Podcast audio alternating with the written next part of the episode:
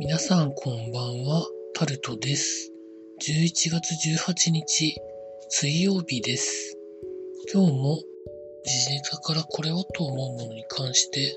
話していきたいんですけれども、コロナ感染の増加は GoTo がきっかけじゃないかと、日本医師会の会長さんが言っているということが記事になってます。これに対して、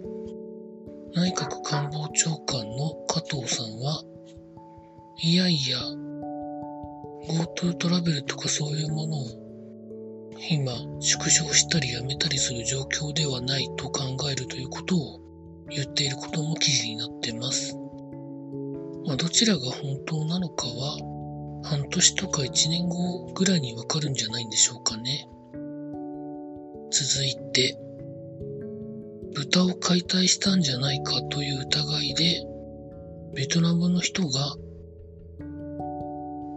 捕まったり送検されたりしてましたけど、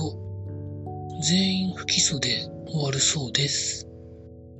理由は明らかになっていません。まあこのままベトナムに送還されることにはなるとは思うんですけど、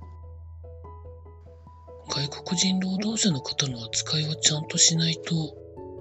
必ずしっぺ返しがあるんじゃないかというふうに思ってるんですけど、どんなもんなんでしょうか？続いて、Google のコロナ感染予測に対して、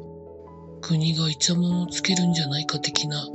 ことが記事になってます。まあいろいろと聞き取りをしたいんだろうというところなんだと思うんですけど、ほっといた方がいいと思うんですけどね。そう思います。続いて、クラウンがモデルチェンジをするみたいな話があって、それを世界販売しようみたいな話になっているってことが記事になってます。いつからはクラウンというふうに日本では言われてる車ですけど、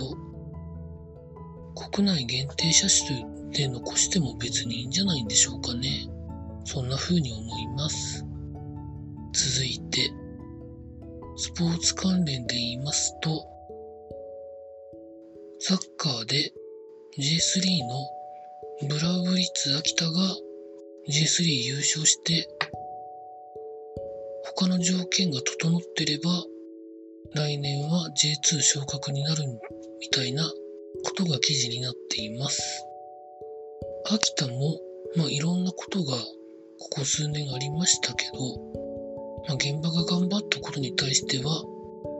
ちゃんと栄をちゃんと叩いてあげないといけないのかな、というふうに思っております。続いて、まあ以上そんなところでございました。